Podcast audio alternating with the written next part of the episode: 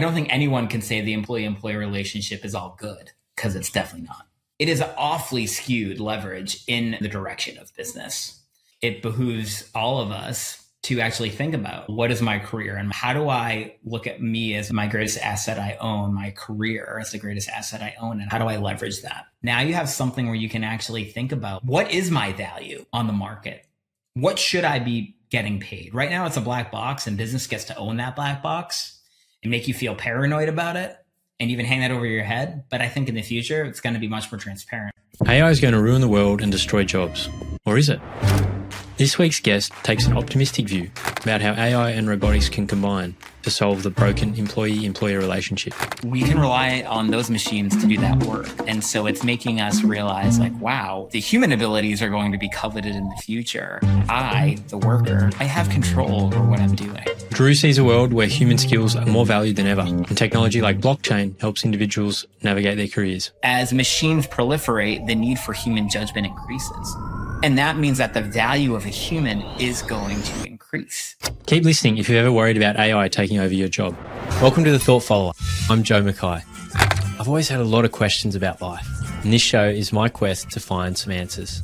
Each week, I'll chat to a thought leader to hear what's going on in their space. Let's jump into the next episode. My next guest on the show is the founder and CEO at Lever Talent, Drew Fortin. Welcome to the show.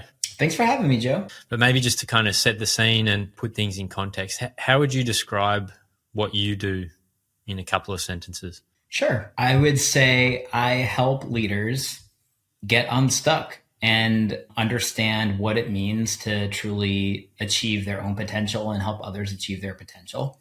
Um, and we do that not just by understanding ourselves, but by realizing that there are tons of different levers all around us, especially in the form of technology. And that's where the root of my passion is, is helping people realize that technology is here to free us from the mundane and tedious tasks in life and allow us to achieve what we truly feel is greatness or satisfaction.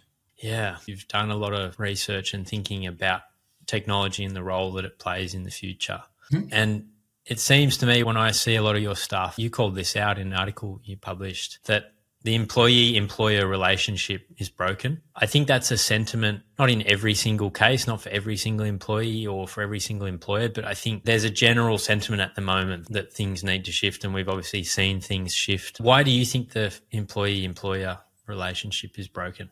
It was never that great from the start. I recently did a bunch of research of different experts across academia and investing and economics. Never asked this question to an economist, by their way. They're like, how can it be broken? Money is being. Really, what this comes down to is an acknowledgement that we are slow to adapt.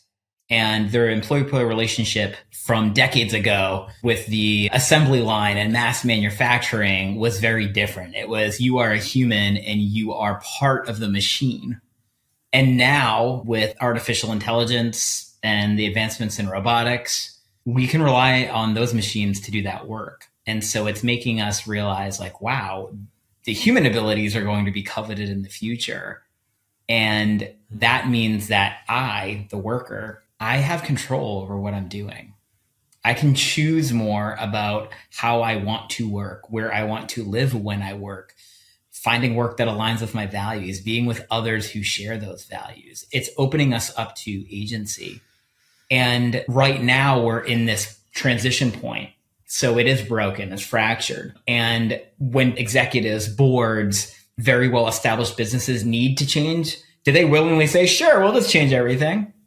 No, because it costs money. Hmm. And so it causes this rub we're seeing a lot more union activity than we have historically. And it's not like we're stepping back in time. It's just that we have a major platform shift upon us, new technology, a new outlook on life. And it's making us all question like, well, what was I doing? What was I smoking?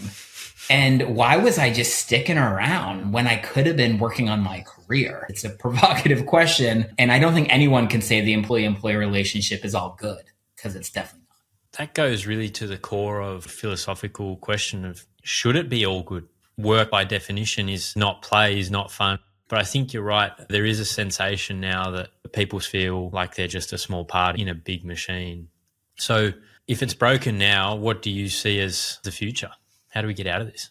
I think we start giving more control to individuals. Your career is the greatest asset you own. And I think that you would be hard pressed in this economy to say, oh, yeah, I can, I'm an at will employee.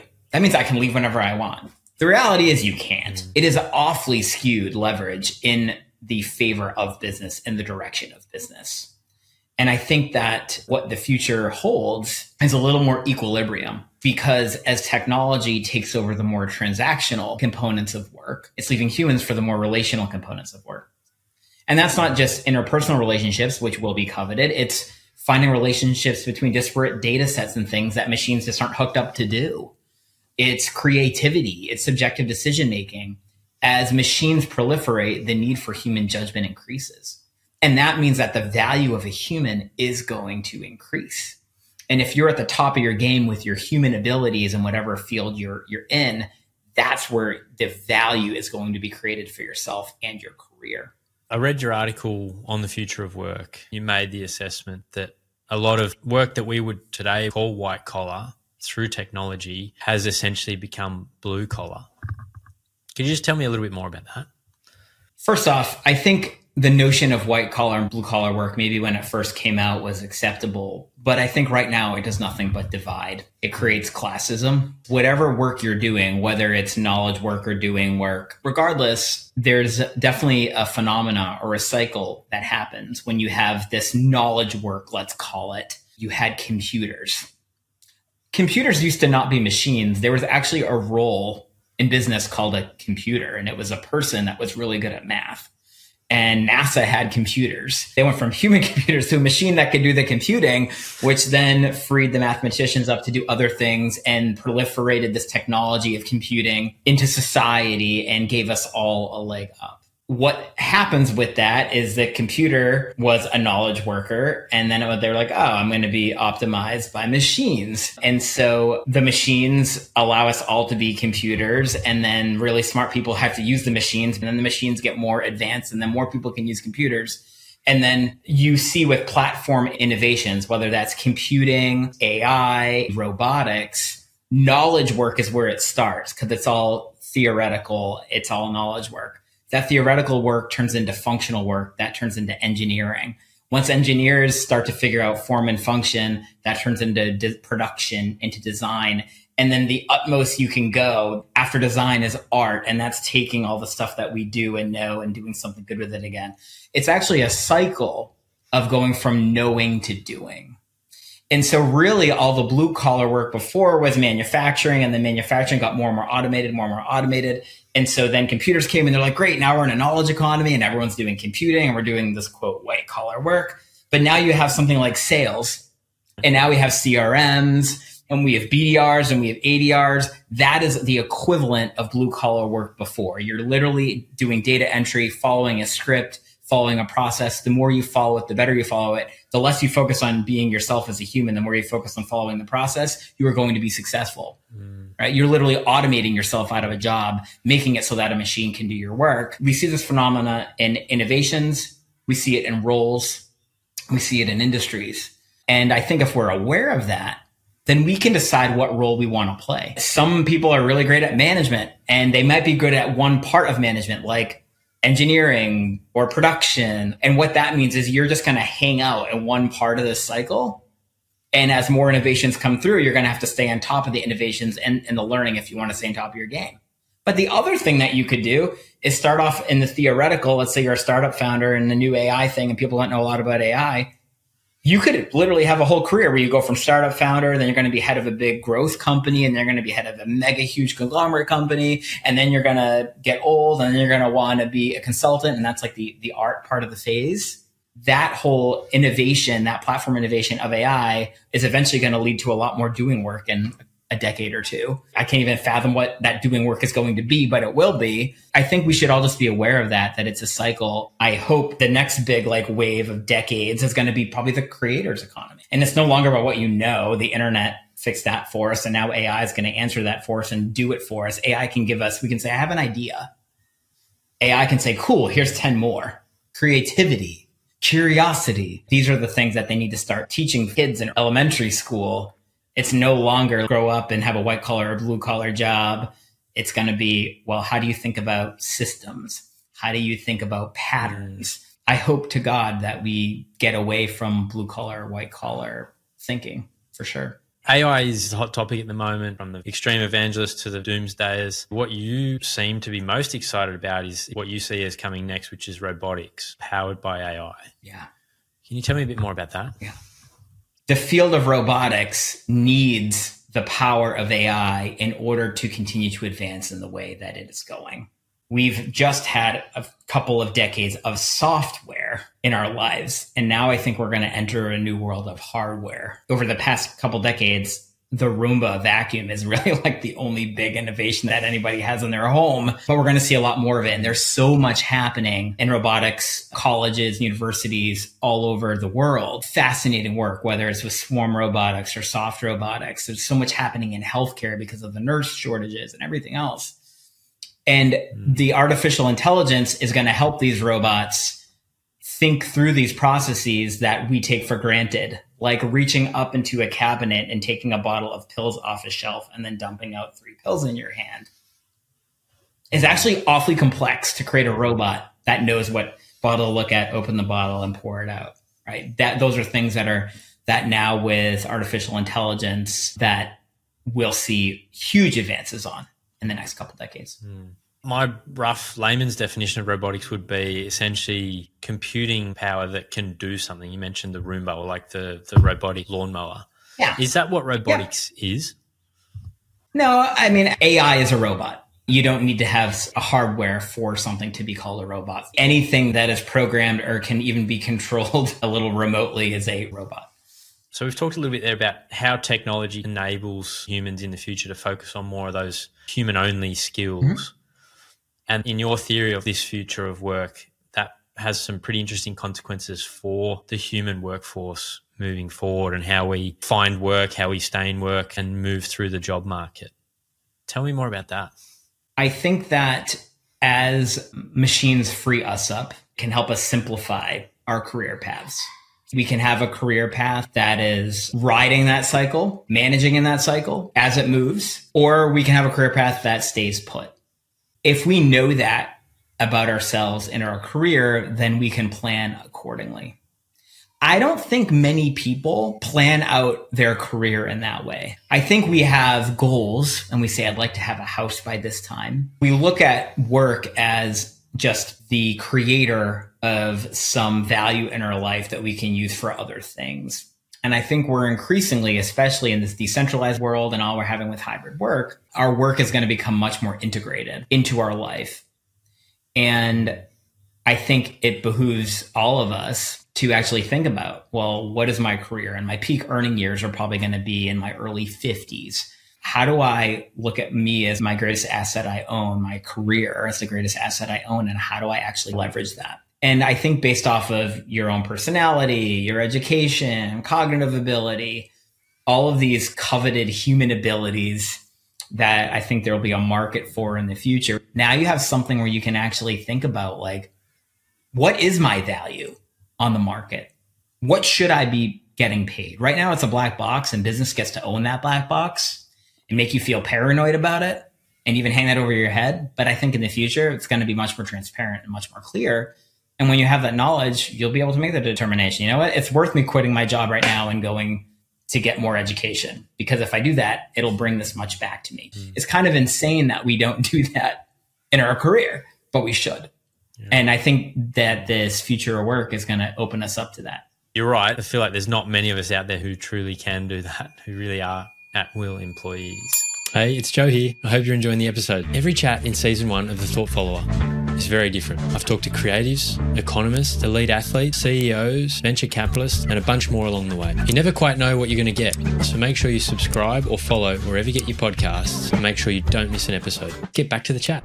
As the shift to human skills increases and we become more aware of where we sit and, and what the value is. Yeah how do you see that playing out for us moving through the job market and moving towards that kind of at will employment state? How do you see that happening? I don't know if you're familiar with Joseph Campbell. Joseph Campbell is most famous for discovering the monomyth or the hero's journey. one of his big things is follow your bliss. And I think that we all want to follow our bliss. We all have something we're passionate about. There are some things that society has taught us that, well, you can't really make money after that. So you should probably have a job and then you can do what you like, right? And I think that world is quickly changing. There are these things called DAOs, decentralized autonomous organizations that are being created in crypto markets and Web3 and it's essentially working anonymously, contributing to something that's way bigger than you are by all these disparate mm-hmm. actors. I think that's happening in small droves, but it's growing. If we look at that, that's a hint, I think, a sniff of things that could be coming in the future. I think at will employment actually does not serve the individual personally. I think that Upwork contract work, what we've seen over the last few years has actually made it acceptable. One of the things that we're actually talking about at Lever Talent, we're a small business, but as, as we move forward, is this notion of an employment contract. Not just like, oh, you're a contracted employee, but actually like, let's talk about the severance now while we like each other. Let's actually have this conversation about what that would look like if you had to exit the company. I think then individuals would feel much more freedom over how they want to craft their career journey. I feel like right now it's kind of expected that you go and you have a job and a lot of people just try to keep it and get promoted in the same company for as long as they can. That just feels really loose to me. And I think that that's what the future is going to free us up to do. You seem to be quite optimistic about this. Where does that optimism come from? I think we're inherently born good. I think as a society, especially here in the US, you know, politics is used to keep dividing, but hmm. we're much more similar than we are apart in so many different ways. I also look back at these major platform innovations before AI was digital transformation thanks to Wi-Fi and the and then before that just the internet and then before that computers. All of those platform changes came with fear mongering and people scared mm-hmm. for their jobs. Were jobs displaced? Absolutely.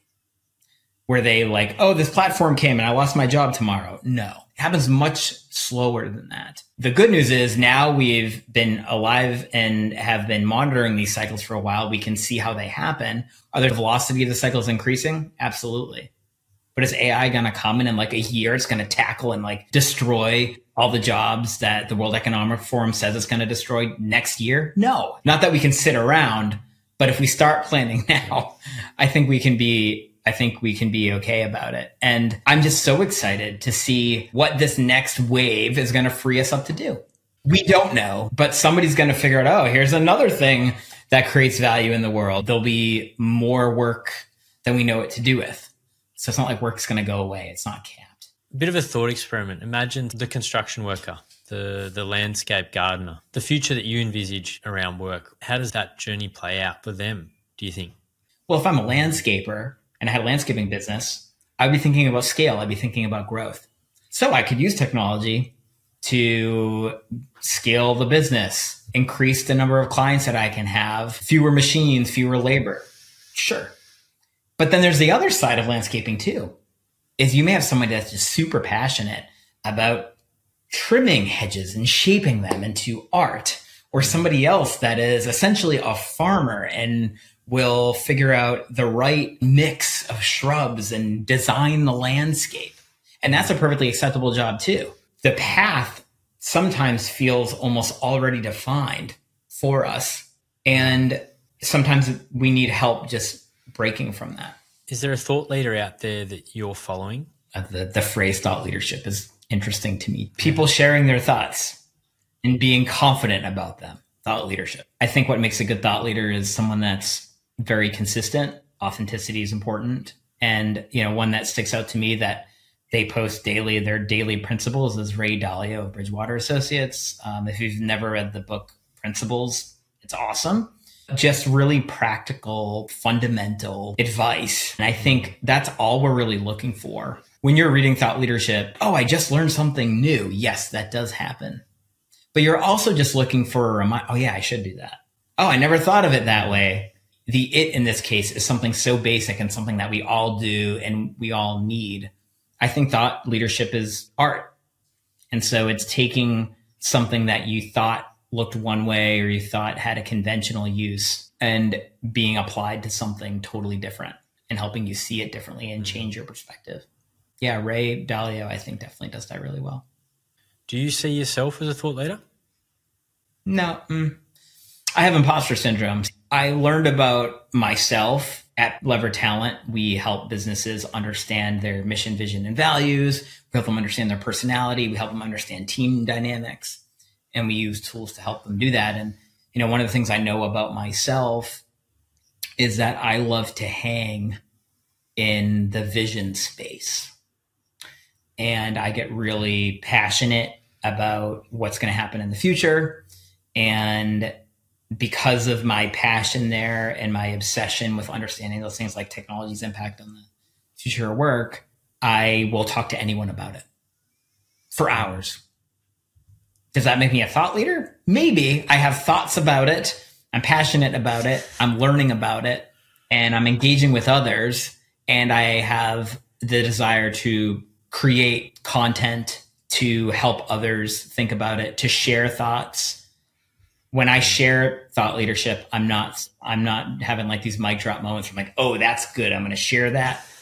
Um, this is thought leadership. I share it, and I yeah. and there are sometimes that I'm like, oh, what's this going to do? I'm just curious how people think about that, right? Or I have a contrary opinion. I've learned that I'm comfortable with who I am, and I'm not afraid to ask questions, and I'm not afraid to say what I believe. And if that's not leadership, then I, I guess so. You touched on imposter syndrome there, which I think is such yeah. a super common thing. But you strike me as someone who knows yourself really well as a leader. What was that journey like to know yourself better and how has that helped you in work? I would say the journey. Earlier in my career, I said I like to hang in the vision space. It's really because I have a low appreciation or regard for details and structure. I feel bogged down by that.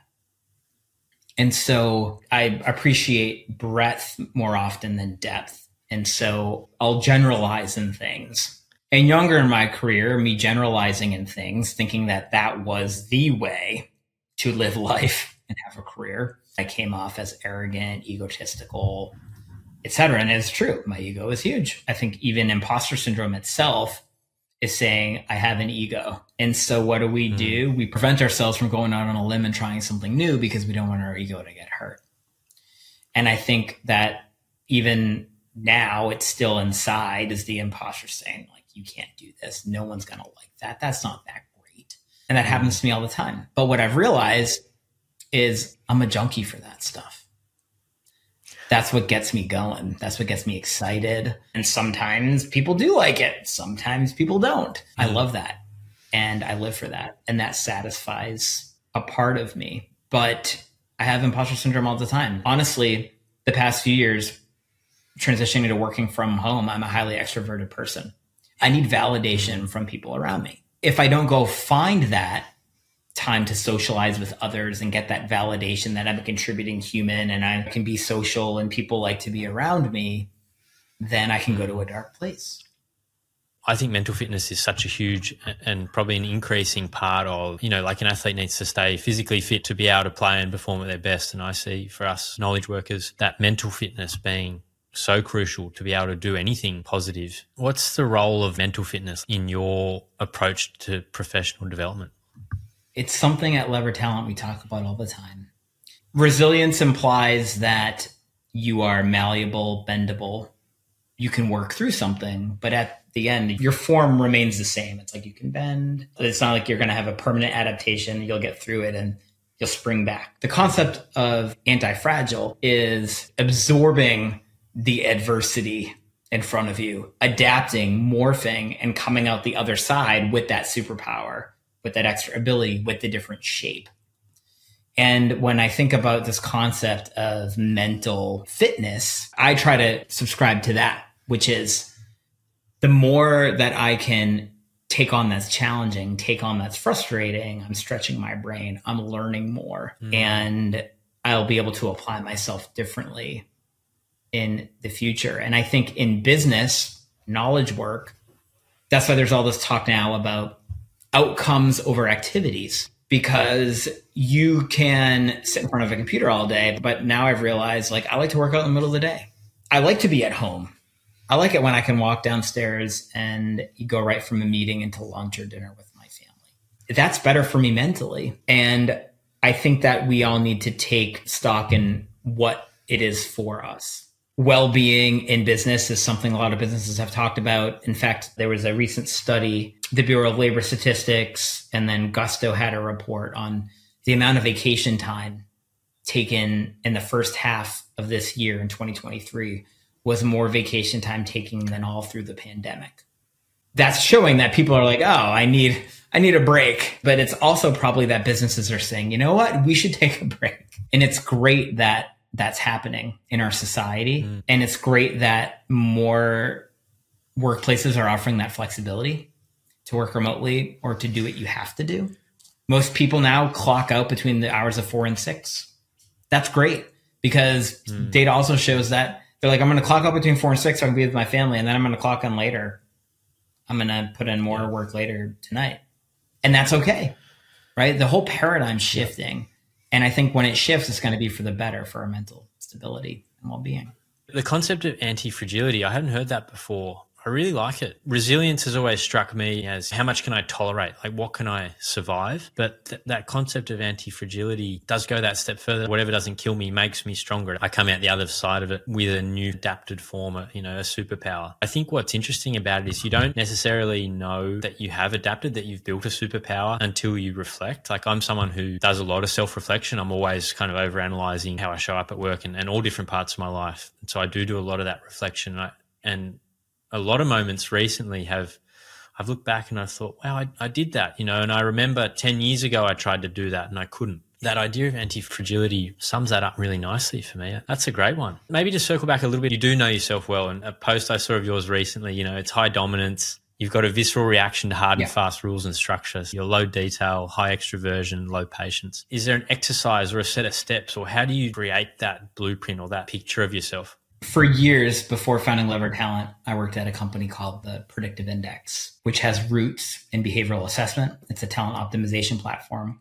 But thinking about behavioral factors, cognitive ability, and the more that you know yourself and you know others, the better you can be at work and the more success you'll have in your career as a leader on your team, with your team, etc. And we all have drives those drives are what provoke our behavior because the drive creates a need and then we behave. You just took a sip of water. I'm going to venture to guess your mouth was this dry and that you're not just like incredibly thirsty right now because you went for a run, right? But I'm making an assumption. So the predictive index is measured on a four factor behavioral model.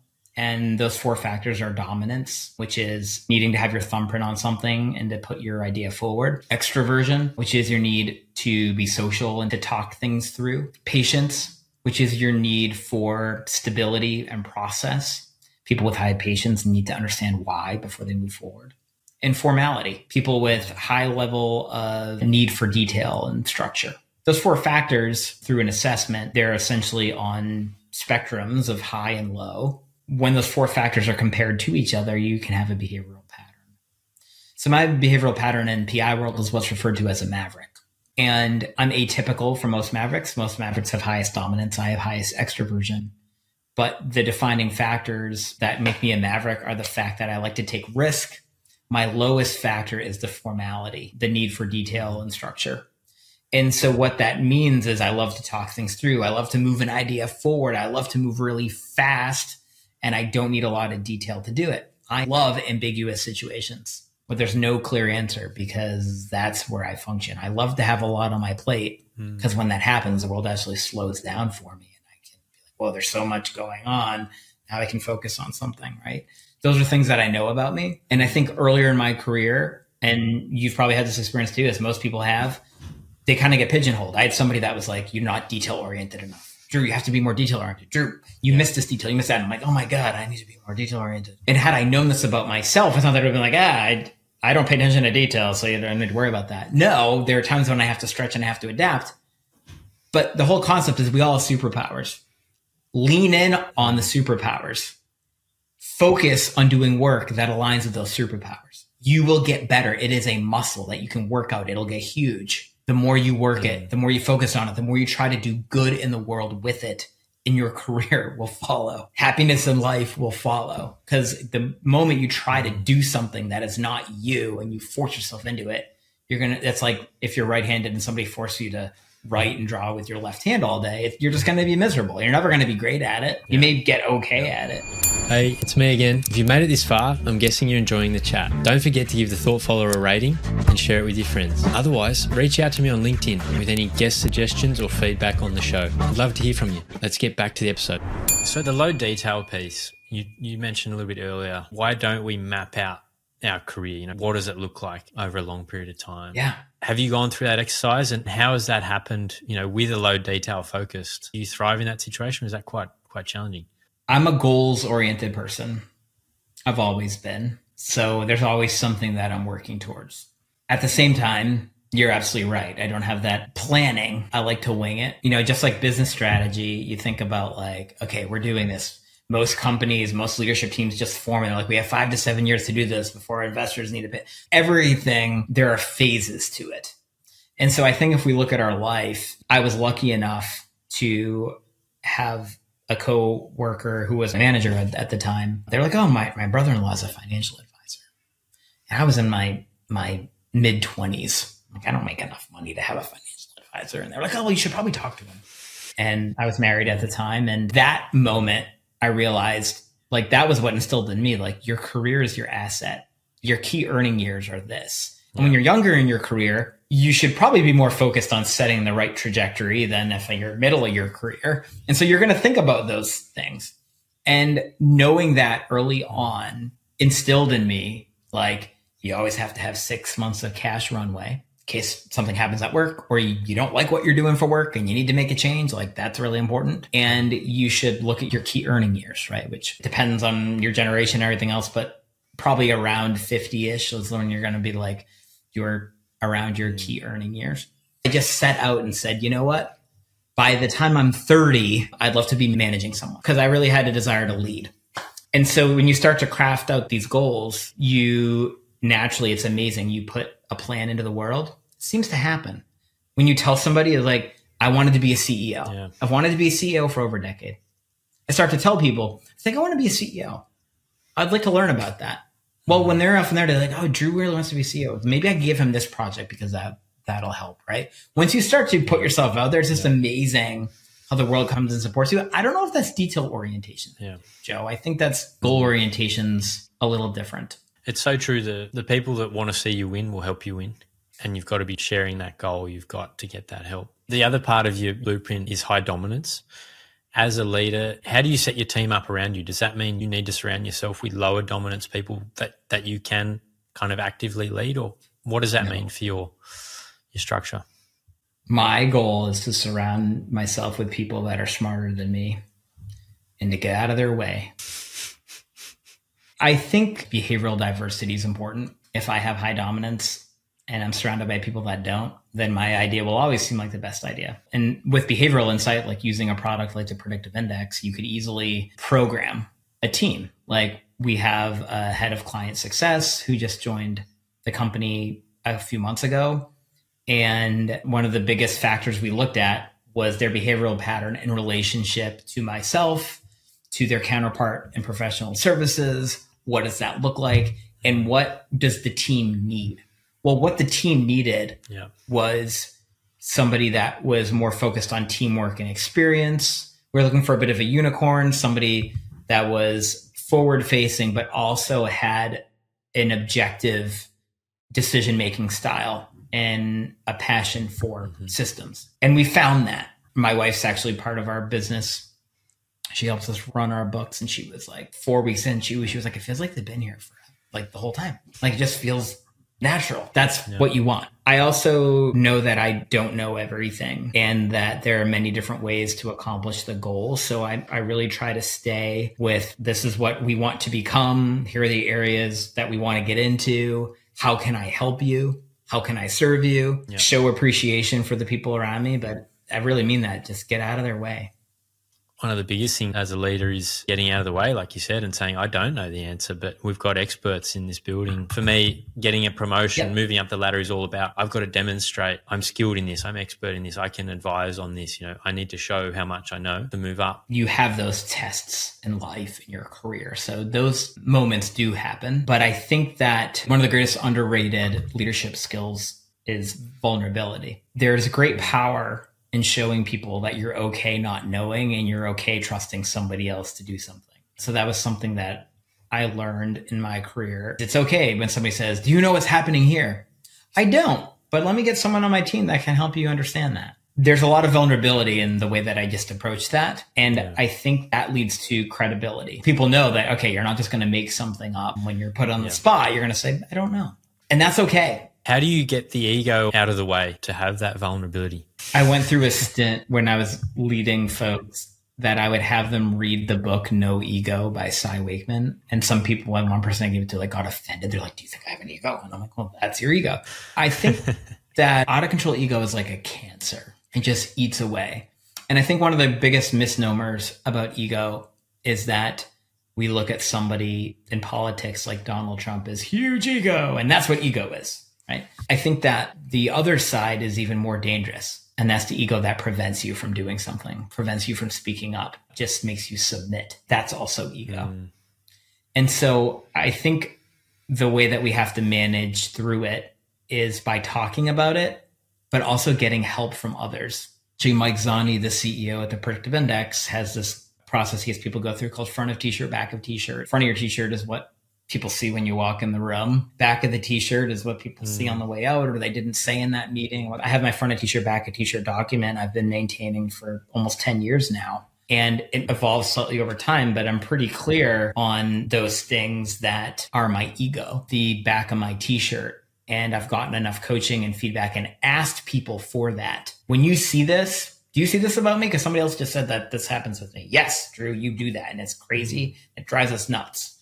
I've had that happen, and that's great. That's a gift. What, what's a concrete example of some of that feedback you got where you were driving your team crazy and, and you didn't realize? One of the things that I can do because I have the low attention for to just low regard for detail orientation and all the nitty gritty and really get excited about new new things is we'd get a project started, things are rocking and rolling, and then somebody be like, yeah, but like, what about this? And I'm like, oh, that doesn't seem like a big deal. Like, I'm sure you can go fig- figure that out. We can, we can fix it. That happened a lot. And mm. somebody brought up to me, they said, Hey, you know, when you do this, like you actually minimize this person and you minimize the people that are in the more operational roles, it comes off as you're not appreciating. I don't know whether you do or not, which I absolutely do. I totally appreciate them, but I wasn't hanging out there long enough. Right. So that's an example of it. The other example is I love debating stuff. And I tend to default to using hyperbole. And there are times where I'm like, oh, we're, we're debating, so let's do it. But it didn't get the right cues. And it just came off as me being a complete jerk. So I know that about myself. And it's not that it never happens because I know it. Yeah. But now when somebody says, hey, can I talk to you? like, oh, you're going to talk to me? I had a feeling about this. They're like, yep, that, that's it. No, I'll take that as a win if I can, if I can recall just off of them mm. saying we need to chat. So is that an ongoing step you're taking, like checking in for feedback regularly? How are you managing this, the ego on an ongoing basis and getting better at doing that? I had years of business coaching and joined a peer advisory group. I've been a member of Vistage International, which is peer advisory. I'm now a member of a smaller community and peer advisory network called Collaborative Gain. And these are like group business therapy. We meet as a group once a month twice a year in person and you build affinity and relationship with these people and you share with them your you know deepest darkest concerns and secrets about yourself in the work context and ask for help on how to process is- issues. And over time you learn that issue processing is a learned behavior and that's something that's really helpful. The other thing that i'll recommend to anyone is get therapy. I think the more that you talk about your feelings. You learn where those come from. We all have different anxieties, and it's okay. We all feel anxiety. We all feel it in different ways. How we experience it, though, whether somebody has extreme anxiety about something and that I don't have anxiety about, when they feel it, I felt that anxiety before. And when you mm. begin to acknowledge that, you begin to appreciate other people's differences. So therapy is important. And then different frameworks. For a while, I was really driving home with my teams that I work with. Patrick Lencioni's Five Dysfunctions of a Team framework, is really about trust. Once you have a foundation of trust, you can actually have conflict. Once you have conflict, you can actually commit. Once you have commitment, you can actually have accountability. And then and only then can you achieve results. Really, what that comes back to is just trust. The opposite of trust is suspicion.